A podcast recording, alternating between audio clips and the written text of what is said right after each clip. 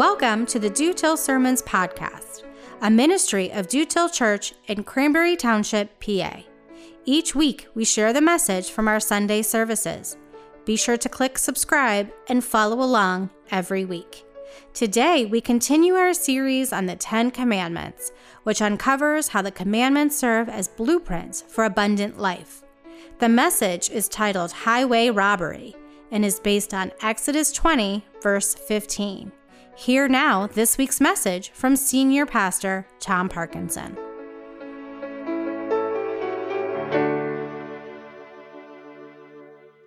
So last week we came to a turning point in our study of the Ten Commandments. Remember, we said last week that the first four commandments really are the first table of the commandments, and they have to do with how it is that we are to show love for God. And when we get to the fifth commandment, commandments five through 10, begin to help us think about how we can show love for others or love for our neighbor. And we said last Sunday that the foundation of showing love for our neighbors starts with our relationship with our parents. And that when we honor our father and our mother, and when we have that healthy relationship with our parents, that's a great foundation for us to have good relationships with others. Now, before we move forward from that, I, I do want to address something that I left out last week, and that is how do you honor your father and mother if you were somebody who was in a situation where mom and dad maybe abused you or or mom and dad maybe abandoned you and you really don't have a relationship with them and you shouldn't? Because if you did have a relationship with them it might bring harm to your life. That's not everybody's situation but there are people in that situation. And if that's you here's my best uh, take on how you uh, how you obey the fifth commandment number one you don't blame yourself for what you didn't cause okay, this, that situation is not your fault and number two, you do your best to honor your elders. Because chances are, if you were in that situation, there are some other people in your life who have mentored you, who have counseled you, who have shaped who you are, and you want to show them honor as if they are parents. If your biological parents didn't parent you, somebody did, and somebody helped you along the way. And then I think the, the next thing to do is to begin to pray from a distance for your biological parents, to pray for God to heal you of whatever harm's been caused, but also to pray that God would heal them and to pray that God would give you the strength to offer forgiveness. And I, I, felt the need to say that because if somebody out there heard last week's sermon and was in that situation, you might have said, Well, there wasn't anything in that message for me. So uh, I just wanted to cycle back to that. Now, uh, if you were following along with our midweek sermon drop, we dropped sermons on the sixth and seventh commandments which start to move us in these patterns of how we're going to show love for our neighbors. So, in the sixth commandment, which prohibits murder, we are taught that if you're going to love your neighbor, you've got to treat your neighbor's life as sacred. And then in the seventh commandment, the commandment against adultery, we're taught that if you want to show love for your neighbor, you've got to treat your neighbor's marriage as sacred. And now, today, in the eighth commandment, we're going to learn that if you want to show love towards your neighbor, you've got to treat your neighbor's property as sacred. So let's look at this eighth commandment You shall not steal. It seems quite elementary, basic even.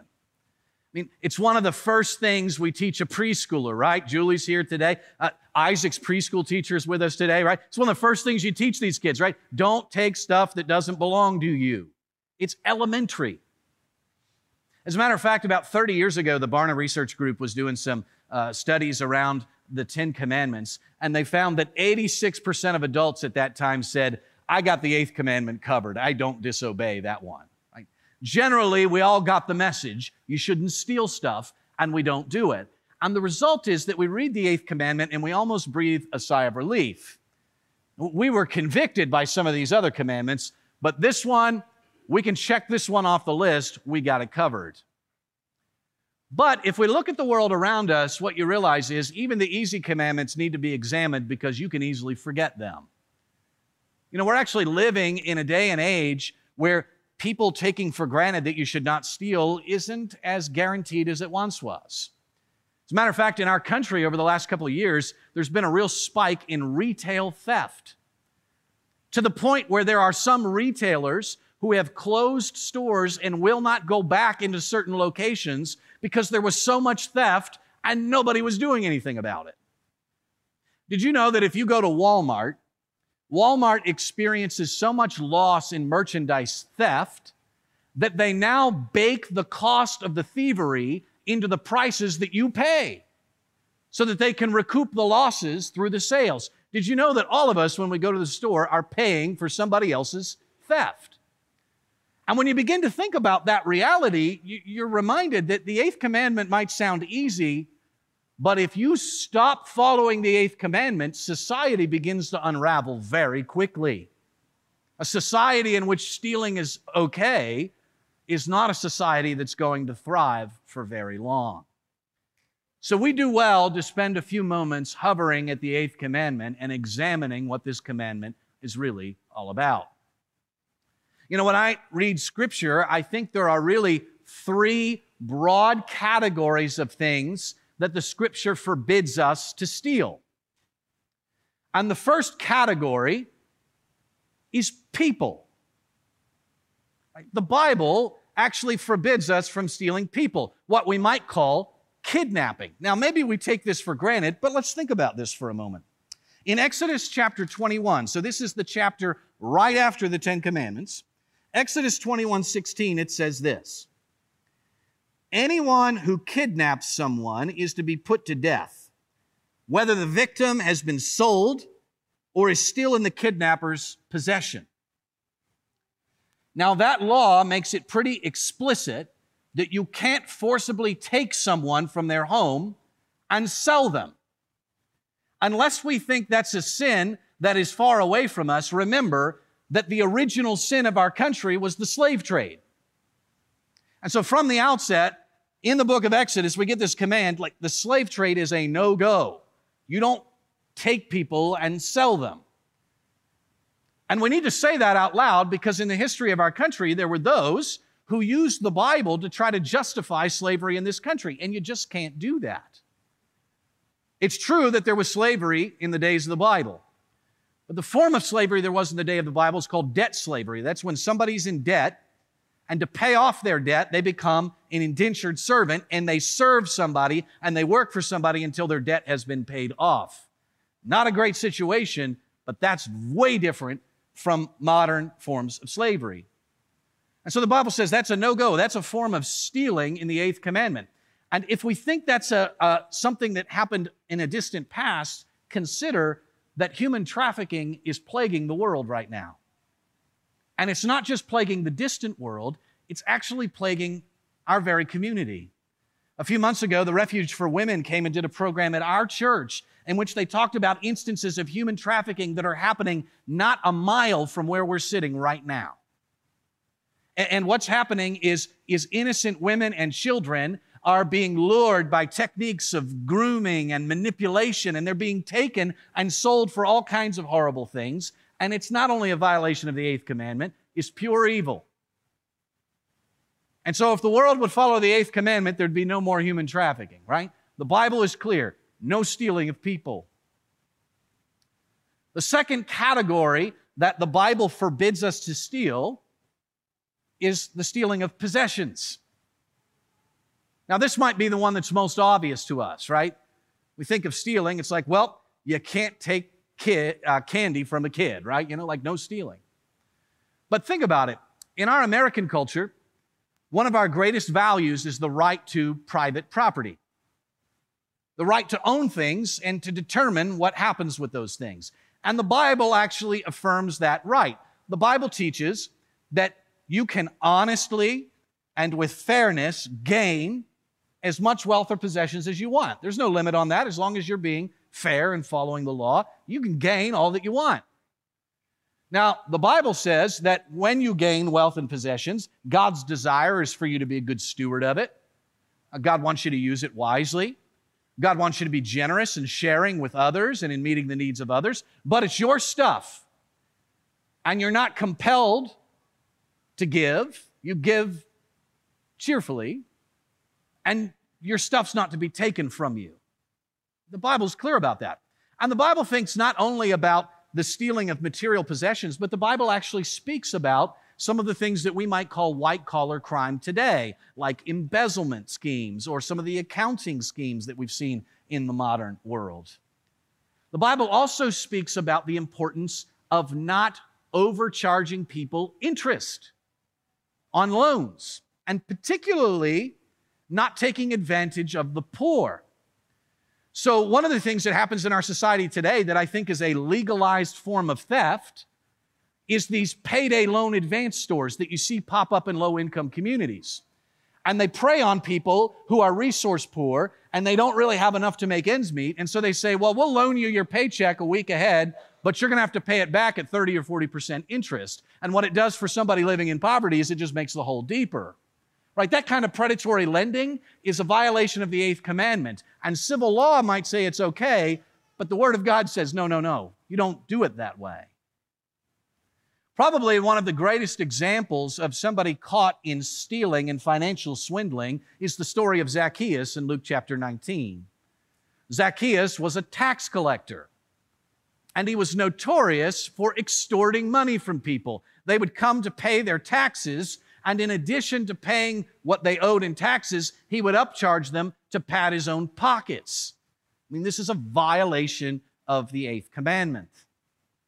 Beyond that, we see teaching in Scripture that, uh, that condemns employers, business owners, who don't pay fair wages to their employees. That's considered stealing to have somebody work for an agreed rate and then not come back and make good on that promise. And Jesus himself identifies tax fraud and tax evasion as a sin. When he was asked whether we should pay taxes, his response was, Render unto Caesar what is Caesar's. It might feel like the government's stealing from you when you pay taxes, but you're stealing if you don't.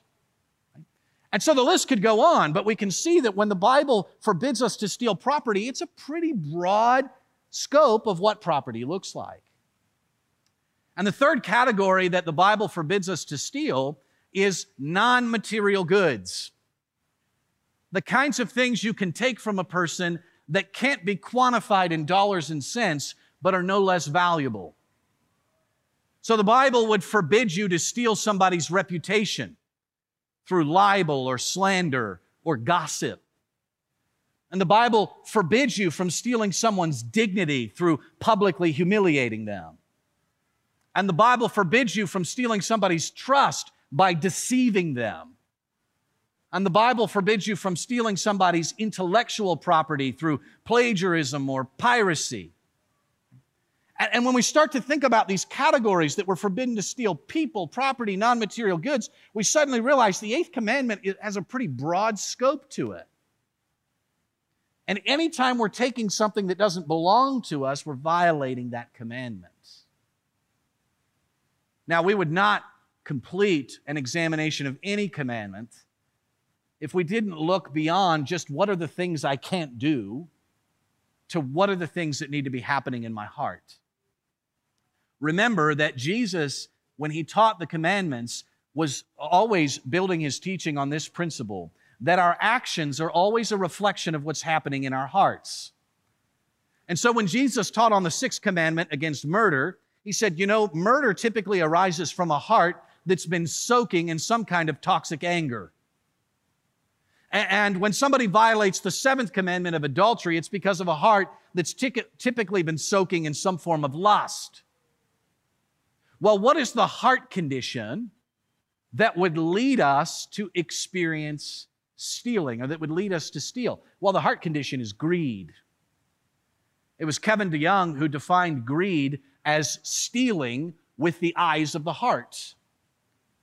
And greed is no good. If our hearts are greedy, it's a short step from a greedy heart to a stealing hand.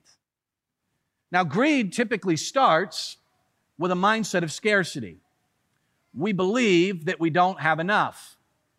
And if I could just have something else, that something else would enable me to lead a better life. And greed will make us convinced that that something else is worth gaining at any cost, even if it's at the expense of someone else. And what does greed do? But it begins to corrode our character.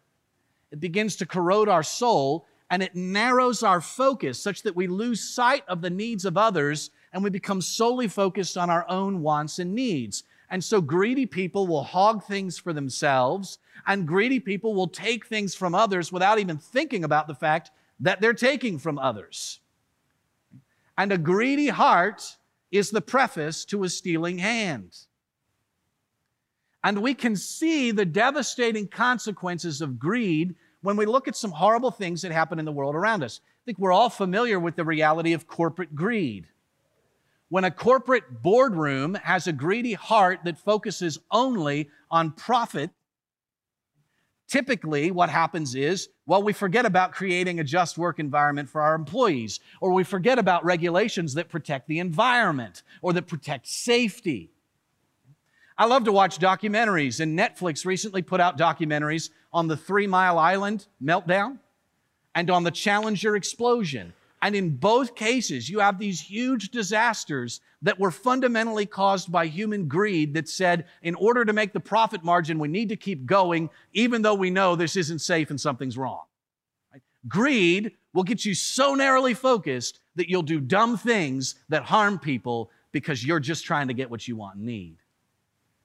As a matter of fact, a greedy heart is a violation of the eighth commandment, so sinful that in 1 Corinthians 6, when Paul is listing groups of people who will not inherit the kingdom of heaven, he lists the greedy right next to the thieves. So greed is no good. So, what's the remedy for a greedy heart? A generous spirit. Generosity is the remedy for greed. And God calls upon us to be generous people, right? When you're greedy, you take your possessions and you hold on to them tightly and you try to amass things for yourself. When you're generous, your posture towards the world is an open hand. And you view the things that you have in life as an opportunity to do good and to bless others. It is impossible for a generous spirit to steal. If you are truly in a place of generosity in your heart, it's impossible for you to steal to someone out from someone else. Why? Because generosity is fundamentally a posture of life in which we're open to how we might take the things that we have and use them to bless others. So the Bible teaches generosity is the cure for the temptation to steal. In Exodus 22, there is a commandment for somebody who's caught stealing. And what it says there is if you steal one sheep, then you need to replace it with four sheep. Four sheep for one. Well, why such an extravagant replacement? Why a fourfold replacement? Well, what the Bible's commanding is let's respond to an act of greed with an act of lavish generosity. And that's what Zacchaeus did. Okay, when Zacchaeus was encountered by Jesus, he was an extortionist. He'd extorted all this money from people. And Jesus came to his house, and Zacchaeus repented of his sin. He wanted to turn away from his sin. So what did he do? In generosity, he said, I'm going to give half of my possessions to the poor, and I'm going to pay back four times what I stole from the people I stole from. He's, he's rooting out greed by becoming generous. And so I think that any of us who want to be eighth commandment Christians, it's not just about not stealing, it's about cultivating generosity in our heart. You know, fundamentally, our God is a generous God. Everything in the universe belongs to God. And God freely gives all of us everything that we have. Every breath we breathe, every beat of our heart, every every ounce of oxygen in this room, that's a gift from God. It all belongs to God, and God gave it to us. And when God gives you every gift that you've received, you want to receive that gift with gratitude, and you don't want to receive that gift by hoarding it. If you do that, you become greedy, self centered, selfish, not the person God created you to be. God's a generous God. So get this in the Old Testament, God instituted a discipline, a spiritual practice among the Israelites to help them have a posture of generosity so that they wouldn't have greedy hearts. And, and that practice was called tithing. So the idea was that the Israelites would take whatever it was that they earned in life and they would take the first 10% of their earnings and they would give it to God as an offering. And that discipline meant that the Israelites were not to be accustomed to ever holding on to things too tightly and becoming greedy in the process, but they always had an open hand of giving. And the prophet Malachi in his day saw that the Israelites were not tithing anymore. They weren't being givers, they weren't being generous. He saw them holding on to things, and there were bitter divisions among them as a result. And so he actually warned them that if you're not going to sit in that generosity posture that tithing gives you, you're robbing God. You're stealing. And your eighth commandment violation is against the Lord. And so the Bible gives us this sense that, like, we ought to be cultivating practices of generosity. We ought to be thinking about how we can use what we've been given to bless others. And the more we do that, the more generous our heart is, the less temptation there ever is to steal anything. Because our focus is never on how do I get what I want and need. You know, the ultimate act of generosity in the history of the world was when Jesus gave his life on the cross. One of the things that amazes me about the death of Jesus is for several years, people had been trying to steal Jesus' life. They'd been plotting to kill him. And when Jesus knew it wasn't time for him, him to die, he would just go away somewhere else. He would avoid it. But when the time came, Jesus allowed it to happen. He allowed himself to be crucified. Nobody stole Jesus' life from him, he gave it away. And do you know what the moment was that set off the arrest of Jesus? It was an act of greed in which one of his close friends, Judas, sold him out for 30 pieces of silver. And Jesus took that act of greed and responded to it with generosity by laying down his life for the sins of the world, including the sins of the one who'd betrayed him. There is no greater act of generosity than the act of Jesus. And in his death, what does he show us? He shows us what it looks like to show sacrificial love. Sacrificial love is what makes the universe tick. When sacrificial love is offered in the world, the world becomes a better place. Life comes out of death when there's sacrificial generosity. And so Jesus shows us the way. So if you want to be an eighth commandment Christian, it's not enough to just say, well, I'm not going to, I'm not to, you know, commit petty theft. At the end of the day, the way you're an eighth commandment Christian is you follow in the way of Jesus by showing sacrificial love for your neighbor to the point where you will give of yourself for the sake of the well being of another. And it is in our generosity that we create a safeguard that will never be tempted to steal. Let's pray together. Almighty God, we thank you for the eighth commandment, something that seems so basic and essential, but that we know if we don't pay attention can become our fall. God, we confess there are times when our hearts become greedy, when we become selfish and self focused. And so we pray, God, that you would fill us with your generosity, that you would make us a giving people and that in giving to others, we would create a world where harm is not done through stealing, but where life is given through giving. And for all this, O oh God, we'll give you thanks and praise in the name of Jesus our Lord. Thank you for listening to this week's message from Dutilh Church. We'd love to have you join us at Dutilh Church for our weekly worship services. We worship at 9:30 and 11 on Sunday mornings, and you can worship with us in person or live online at dutilhchurch.org. Please join us on the podcast for next week's message. In the meantime, may the Lord bless you and keep you.